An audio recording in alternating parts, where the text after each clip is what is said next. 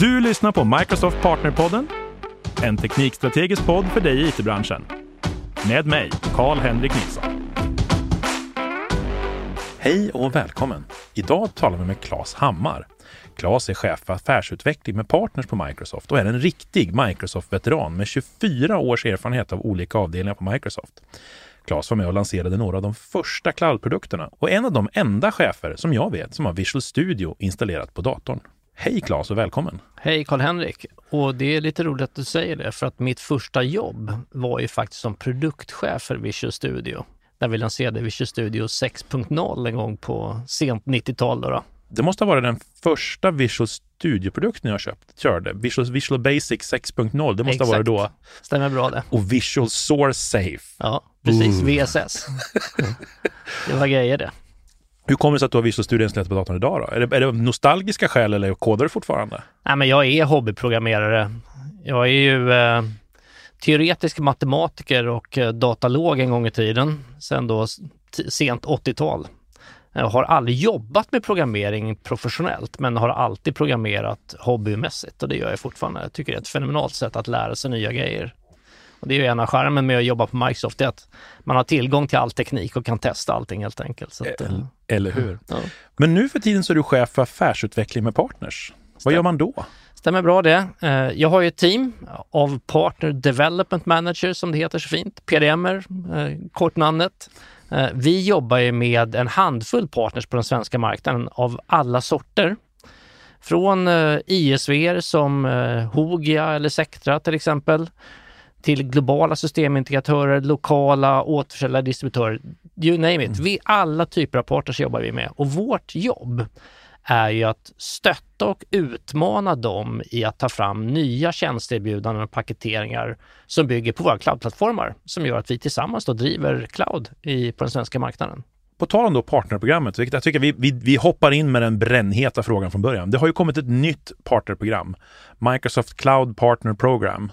Jag vet inte hur många gånger jag har stavat fel på det här, men jag tror att MCPP, eller hur? Stämmer bra det? Eh, Ska vi, vad är det och varför ska vi bry oss om det här nu då, att allting förändras återigen? Ja, och den eh, positiva vinkeln in på det här är att vi förenklar, förtydligar och gör det klart för partners eh, hur vi jobbar tillsammans. Då. Vi har ju alltid haft partnerprogram på Microsoft och vi har alltid haft en partnerdriven affär och en affärsmodell som bygger på det.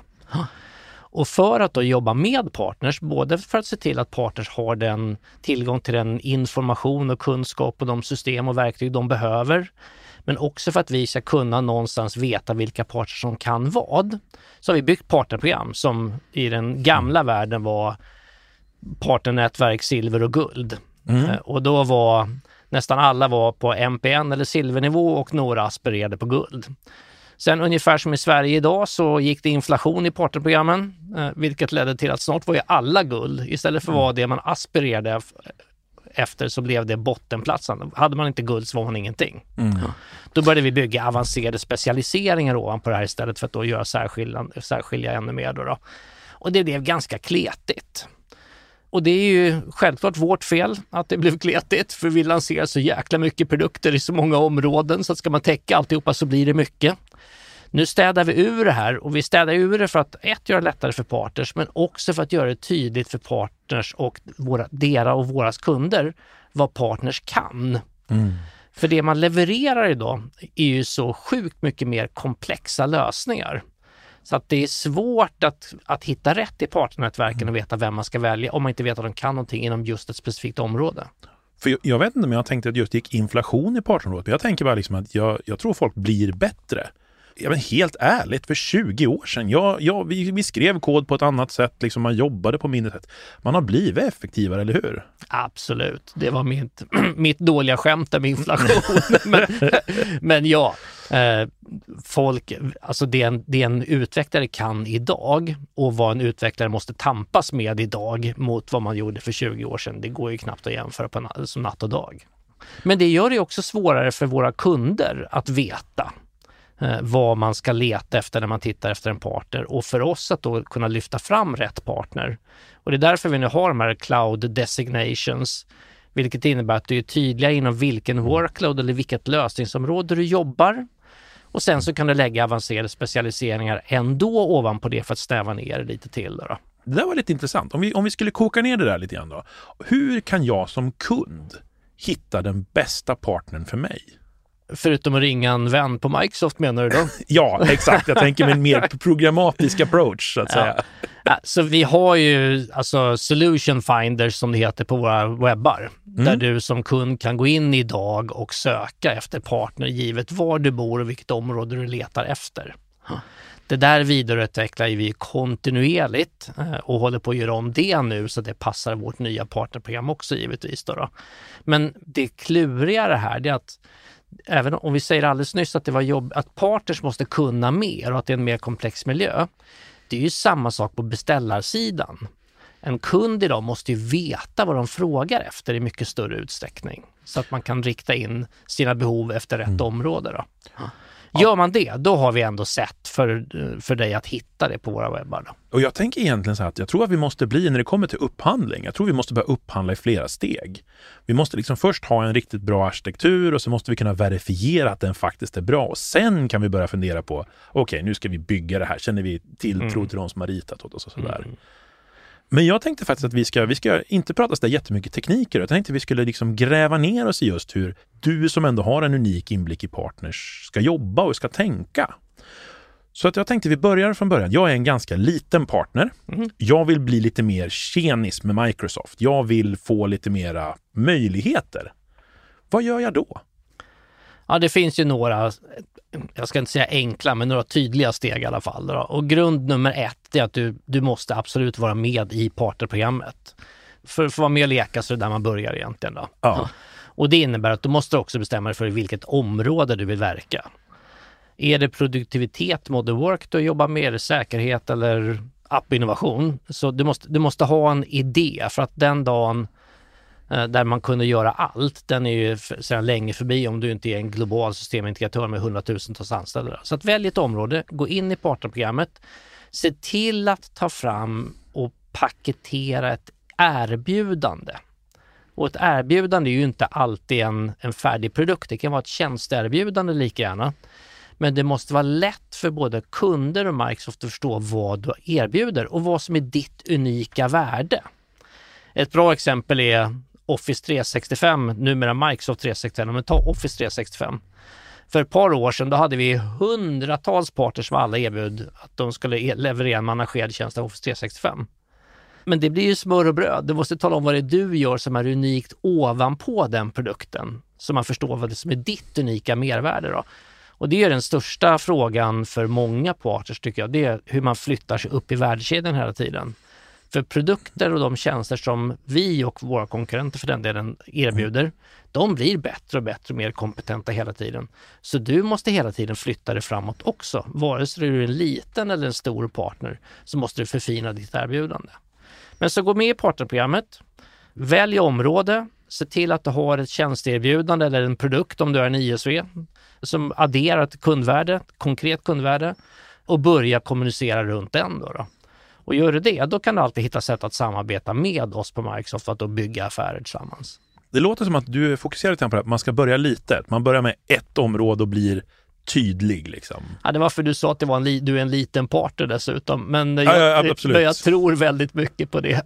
Världen är ju mycket, mycket mer specialiserad på det sättet. Det är svårt att bita över hela kakan. Utan du väljer ett område där du är bekväm och där du har någonting att tillföra. Är det någon annan partnerstorlek där andra regler gäller skulle du säga? Eller är det, liksom, är det här den, den universala bilden av hur man, hur man bygger på Microsoft-plattformen? Nej, jag skulle hävda, det finns väl två modeller kan man säga. Det finns ju dels så har du ofta lite mindre partner som har en unik spetskompetens inom ett område. De ligger ofta långt fram i utvecklingen och tar till sig den senaste tekniken och omvandlar det till kundvärde helt enkelt. Då. Det är de som driver marknaden framåt. Sen har du ju större partners eh, som har en annan styrka och det är att de kan ta ett helhetsåtagande. Mm. Infrastrukturpartner som driftar all infrastruktur för en stor kund. Då. De spänner ju ofta över alla områden. De kan också ha spetskompetens, mm. men de har också ett arv som de bär med sig på. Så att fördelen är att de kan alltid hitta eh, resurser eller människor som kan varje område. Så de kan leverera på allt, men de blir inte lika tydliga inom varje inom de mer specificerade områdena. Då. Ja, precis. De har kapaciteten egentligen att Ja, leverera. Ja. Och då kommer det an, annorlunda erbjudanden också så att säga, som du säger, större erbjudanden men som kanske tar ett mer helhetsansvar. Absolut. Och sen så sa du ett annat ord där med kapacitet, för då följdfrågan på vad den här lilla parten ska göra, det är att se till att hen ska hitta en bra modell för att knyta rätt kompetenta individer till sig och sitt företag. För idag så är det ju sjukt svårt att hitta duktiga människor eh, som eh, du kan rekrytera, attrahera och rekrytera. Då då. Mm. Vi saknar ju stora mängder kompetent eh, IT-personal inom alla områden egentligen. Jag hörde någon som sa att, att svensk it-marknad skulle behöva öka med 100 000 personer. Och det kanske inte låter så jättemycket tills man inser att svensk it-marknad är 225 000 personer.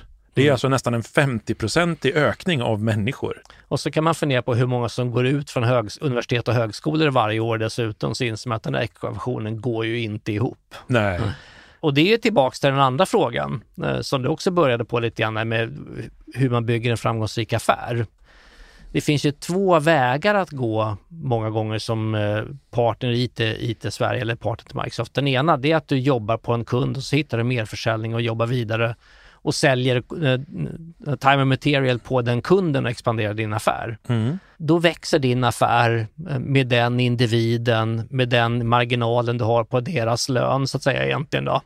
Du kan aldrig växla ut den mer.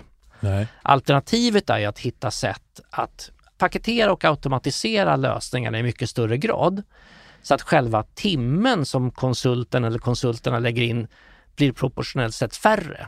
Då kan du ju skala i volym. Då kan du växa din affär på ett annat sätt. Absolut, det här ser vi. Jag tycker vi ser ett jättestort intresse av det här. Så det är jättekul att du tar upp det. Men just att folk har börjat inse att mina största kostnader i molnet är inte mitt moln. Nej. Det är operations. Så här måste vi automatisera bort. Och jag tycker att det kommer också mer intressanta lösningar på det här. Det är, det är jäkligt fränt. Men du var inne på en grej som jag själv har hört från många partners. Det är så här, ja men vi tar en affär. Mm. Och för Microsoft så är det ju att om du ska bli par, kompis med Microsoft, då ska du ta mycket affärer. Du ska synas och finnas och sådär, eller hur?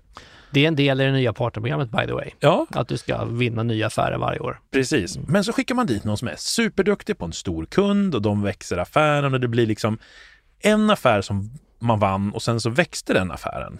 Har vi något system för hur vi, hur vi ska hantera det här? Eller är det här fortfarande ett problem med, med det nya partnerprogrammet?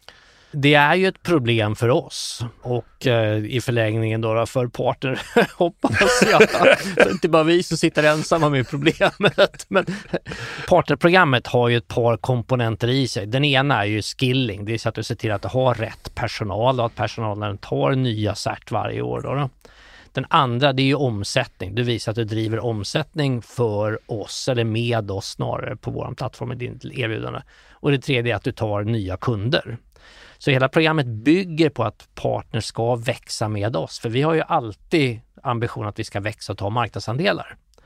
Utmaningen för oss i det sammanhanget med en partner som gör det du just sa, det vi pratar om, det vill säga att de har, de har en kund, där de har en eller två eller tre människor som är inne och jobbar, Eller 30? eller 30, så här godtyckligt antal. Men de växer inte sin egen affär mer än hur mycket man kan öka timlönen så att säga egentligen och marginalen. Det finns ingen hävstång i den modellen. Och för oss finns det absolut ingen hävstång eftersom de individerna då blir upptagna på den kunden kontinuerligt. Så vårt mål är ju att hitta då automatiserade lösningar, hitta paketeringar som gör att du kan göra en kortare insats och sen gå in på nästa kund helt enkelt. Då bygger du din kundbas och du tar inte betalt för timme och gubbe eller gumma utan du tar betalt för tjänsten istället.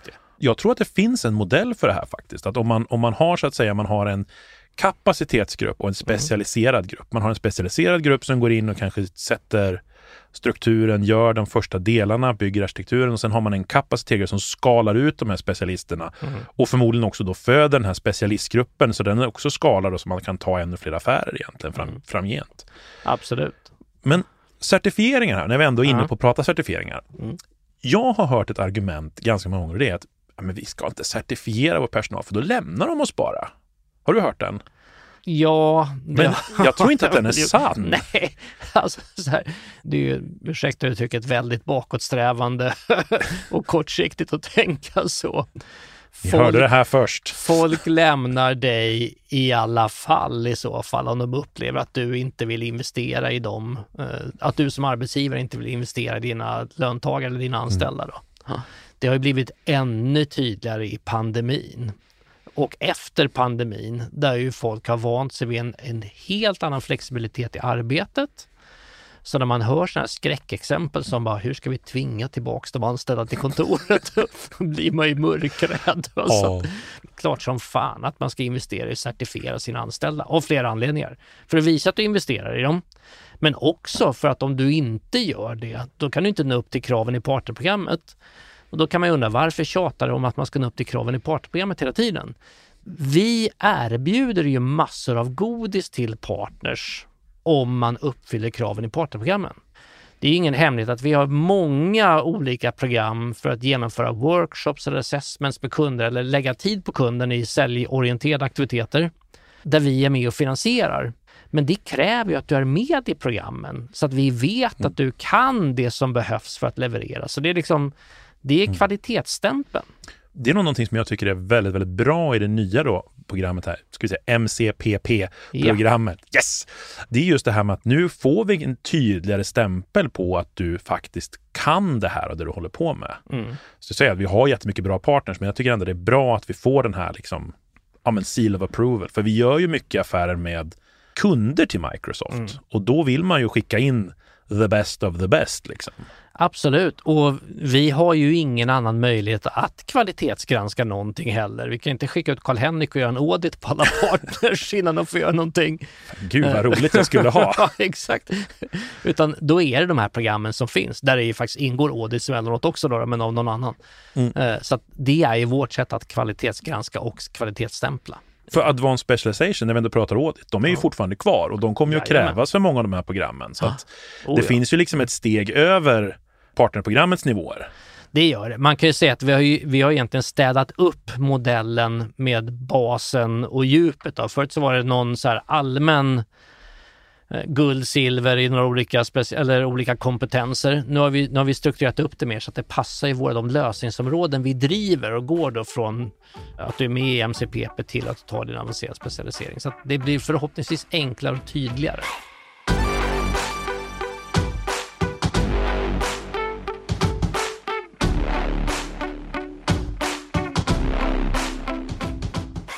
Nej, men det här med att ta hand om sin, om sin personal och så här. Vi har ju en, en, en ny sales play inom App Innovation då, som heter Enable Developer Productivity and Accelerate Delivery. Och jag ser det här ganska mycket som att här kommer vi faktiskt att hitta erbjudanden som gör det roligare att jobba i team. Att du kan jobba med den här högre graden av flexibilitet och du får ja, möjligheter egentligen att jobba på ett, på ett lite skönare sätt. Absolut. Och eftersom jag bara är hobbyprogrammerare så ska jag inte ge mig in och försöka övertolka det där.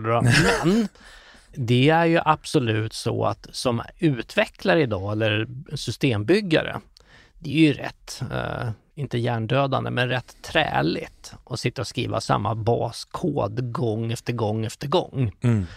Ja, du pratade ju själv om bild häromdagen med GitHub, eh, vad heter det? GitHub Code Spaces och Just, GitHub Copilot pratade jag om. Copilot var jag tänkte på, precis. Där ju faktiskt vi då med AI då kan börja föreslå kod åt dig. Ja, ja det är så det är helt galet. Och som där jag sitter och lajar själv, alltså med eh, källkodsgenerator, så man skriver bara observable property så lägger den in allting mm. runt omkring så slipper man, slipper göra massa idioti. Det är också ett sätt att, ut, att vi investerar i din personal, att göra det lättare att bygga, lägga tiden på att bygga smarta lösningar, inte standardskit. Om man som partner letar efter produkter att sälja eller, eller någon form av processer att sälja mm. via ja, men våra marketplaces och liknande. Jag tror att det finns en hel del utvecklare som har ganska mycket idéer på just den här salesplayen, alltså hur man kan göra utvecklare mer produktiva. Ja, säkerligen. Jag går ner och snackar ja. lite grann. Mm. Jag tänker så här, det finns ju en, en ny grej nu har vi ändå pratat utvecklare, jag, jag fastnar ju så lätt i det som att det är min, min lilla hjärtesten. Exakt. Men vi kommer ju att se partners idag som kommer att närma sig förhoppningsvis ännu mer då på så kallad low code. Mm. Tror du att vi kommer att ha kvar rena integrationspartners i framtiden eller kommer det bli mer att man är ett så kallad hybrid team med pro-code, low-code kombinerat? Eller hur ser du på den delen? Så här. När vi lanserade BPOS som var föregångare till Office 365 då hade vi många bistra och djupa dialoger med partners om att vi tog maten ur munnen på deras barn. Därför att man kunde inte sälja hostad exchange längre till en bra peng då. Och det här, de skulle i princip svälta ihjäl inom ett år då, om man raljerar lite grann då. Det tog tio år. Det finns fortfarande parter som säljer hostad exchange och tjänar bra med pengar på den då. då. Och det är lite grann med alla, alla sådana här förändringar som sker. Förändringen sker, men vi på Microsoft, vi tenderar alltid att överskatta hur fort den går. Och våra partners och kunder tenderar alltid till att underskatta hur fort den går. Så man möts någonstans där mitt emellan vi kommer se ett klart skifte till, i takt med specialisering, att du får fler och fler människor in som har ett om, en områdeskompetens utifrån affären snarare än teknik och produkt, där de då kan börja bygga lösningar. Och vi kommer se mer och mer parter som bygger komponenter till low code som andra kan använda. Så vi har ett skifte. Men så här, är det, tar det slut om ett år eller två med integrationspartners och Visual Studio-utvecklare? Så här, nej, aldrig i livet. Absolut inte. Då kommer vi hitta på någonting annat som gör att du kommer behöva dem också. Då. Ja. Men man kan ju konstatera att vi flyttar ju upp ribban hela tiden på alla nivåer. Apropå, precis tillbaks till Visual Studio, vad det erbjuder dig som utvecklare idag. Du gör ju mm. inte samma själsdödande saker som du alltid gjorde förut. Då. Utan det, är liksom, det har vi automatiserat så att du kan lägga tiden på det som är unikt värdeskapande. Då. Nej men absolut, jag ska bygga en crawler i förrgår och jag, ja, jag, kan, jag har kodat massor med crawlers. Alltså någonting som scrapar internet ja, efter information. Mm. Det var bara det att det gick 30 gånger fortare att göra det i Power Apps. Vilket är lite otäckt när man börjar tänka, det här är ändå inte, inte trivalt att skriva en crawler liksom. Nej. Och man ser, shit vad Nej, men visst, Men grejer. alla produkterna blir ju bättre och vi bygger in mer och mer i mm. dem som du kan använda. Vilket innebär att då behöver du ha någon som kan området som sen bara kan låna din crawler-funktion i så fall. Så att, uh... Du, om vi hoppar tillbaka lite grann till våra, våra partners. Ja. Jag fick en fråga härom veckan. Vem är det jag ska sälja till? sa en partner till mig. Och jag tycker det är en ganska intressant fråga, för nu förr i världen, då var det IT-chefen som köpte in saker, eller det kommer vi ihåg för vi är lite, mm. vi är lite äldre. Ursäkta att jag säger det. Men idag så köper liksom alla områden in och, och vem är det vi ska sälja till egentligen? Jag trodde ju frågan skulle leda till att de undrade om de skulle sälja till Microsoft eller till kunden. För det brukar vara en annan vanlig kommentar. Det är hur, hur fan får vi, kan vi jobba tillsammans på affärer med kund? Låt oss, äh, låt oss ta det som fråga två här, för det, var, det lät intressant. Men eh, nummer ett-frågan, ja, så här, kan jag ta ett av mina favorituttryck, hur långt är ett snöre? Vilket innebär att det finns ett oändligt antal svar på den här frågan. Då. Eh, för att beroende på vad du säljer så har det olika målgrupper. Idag så finns det alla möjligheter att bygga mycket mindre nischade specialiserade lösningar för en marknadsavdelning eller en säljavdelning. De köper ju marknad eller sälj. Mm. Medans eh, större lösningar som täcker flera avdelningar eller företagsvida processer liksom, eller, eller ren infra, de, de köper IT-avdelningen. Mm. Så vi kommer fortfarande sälja till båda det jag tror är, eh, har skett och fortsätter att ske, det är att IT förstår ju i mycket större utsträckning att de måste ha koll på alla dessa lösningar.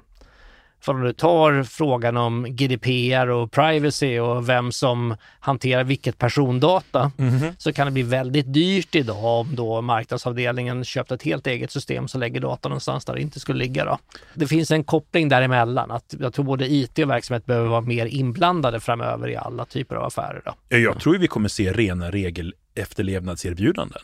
Ja, absolut. Det kanske vi redan har egentligen. Det är ju ett av våra fokusområden också. Eh, för ett tag pratade vi om security, då pratade vi om security och compliance. Mm. Så att, eh, visst är det så. Och compliance är ett väldigt begrepp, brett begrepp. Då. Ja, precis. Men visst är det så. Men du nämnde ju då en fråga som jag, som jag tycker lät väldigt intressant där. Hur kan man sälja tillsammans med Microsoft? Ja, en av styrkorna att jobba med Microsoft, det är ju att vi har ett, vi är ett globalt företag med säljorganisationer i hela världen. Och med rätt tjänsteerbjudande kan du nå ut till en eller flera av dessa marknader.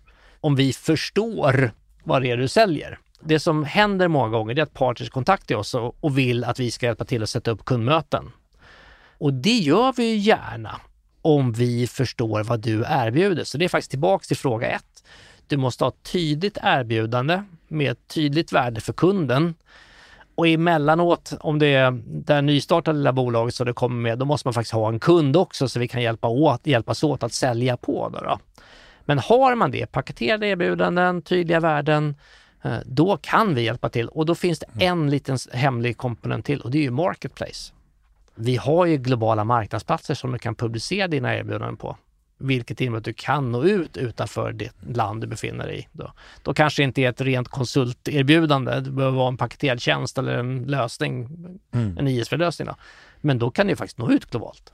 Den ja, vägen. just det. Ja, för Marketplace har ju verkligen vuxit och blivit, det blir en intressant och intressant plattform. Men jag, jag, jag tror ändå att det är, det är många som verkligen vill ha en, en mänsklig kontakt tror jag, jobba Absolut. ihop. Och vi, vi skalar, vi är inte, vi, man tror ju att vi sitter och är jätte, jättemånga på GPS, men det, vi är ju, hur många PDM har vi? 12. 12 stycken. Ja, så att vi är 40-50 liksom stycken i partnerorganisationen ja, totalt sett. Då. Så att vi är inte jättemånga. Nej, och det leder väl tillbaks till den andra delen av hur det är att vara partner med Microsoft. Man ska ju se på Microsoft och hantera Microsoft som man hanterar sina sociala nätverk på LinkedIn eller Facebook eller vad man nu använder för eh, tjänst, through social kanske då, så, så har man inte bara en kontakt. Man har ju flera kontakter som man alla underhåller och det gör ju den smarta partnern.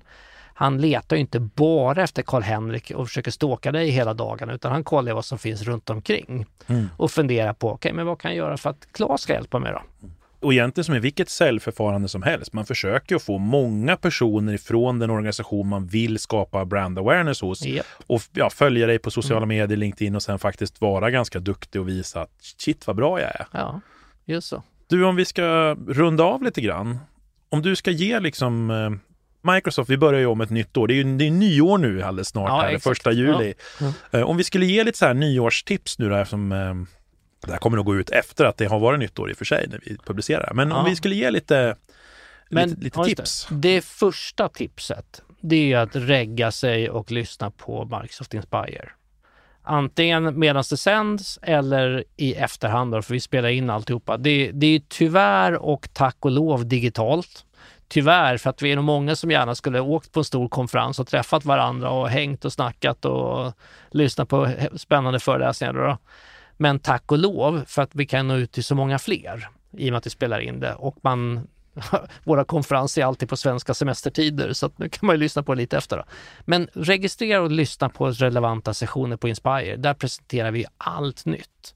Både inom produkt och lösningsområden och även sen inom partnerprogram och investeringar vi gör egentligen. Så, att, så det är väl nummer ett då. Mm. Nummer två, ta en span på våra webbar över våra nya uppdaterade, det som kallas för solution place eller de lösningsområden som vi prioriterar. Eh, det går tillbaks till lite grann frågan så här, okay, hur, får man, eh, hur får man draghjälp av och med Microsoft då? Ja, men lägg dina lösningar, titta var de passar in i våran karta. Så att vi kan hitta områden där vi prioriterar tillsammans. Då, då. Så vi har en, en karta av Solution Place eh, Eh, som vi uppdaterar varje år. Det kommer en ny sån nu i början i samband med Inspire. Titta på den. Eh, välj vad du ser områden då, som passar dig. Tre, ingen eh, hemlighet. Säkerhet och compliance som du var ute på är ju stekhett och kommer fortsätta vara så, tyvärr. Eftersom det är bara dumma anledningar till att det är så, men, eh, men det kommer vara stekhett. Appinnovation och appmodernisering. Vi är lite förbi migration tycker jag. Så nu är det mycket mer modernisering som gäller. Vi har inte mm. migrerat allting i alla fall, då, men, men i dialogen så är vi lite förbi det. Så att, uh, titta på hur man moderniserar och faktiskt då innoverar lite grann på den. Ja, jag vill, jag vill se fler erbjudanden där vi moderniserar från VM in i cloud native eh, Exakt, precis produkter. Så. Det ja. vill jag se. Ja, Nej, men det är helt rätt. För att, det kommer fortfarande flyttas massa VM, men, men det är inte där vi lägger vårt fokus. Så det är väl en bra sån. Eh, det tredje, se till att förstå nya partnerprogrammet. Vi har ju massor av bra, både globala men också svenska webbar och sidor och inspelningar där man kan lyssna in och faktiskt ställa frågor dessutom då när vi kör office hours. Så att förstå partnerprogrammet och hur du passar in i det. Då. Det är jättebra. Och det är superviktigt för det är där du ser om du kan använda dem, alla våra prepaid aktiviteter helt enkelt. Då. Jag försöker lägga med lite länkar till de här olika systemen så folk kan enkelt klicka sig vidare från beskrivningen på podden. Exakt. Superstort tack för att du tog dig tid att komma och prata med oss idag Claes. Det var riktigt intressant. Ja, det var jättekul. Tack för att jag fick komma. Du har lyssnat på Microsoft Partnerpodden med mig, Karl-Henrik Nilsson. Som vanligt hittar du information och resurser på aka.ms partnerpodden.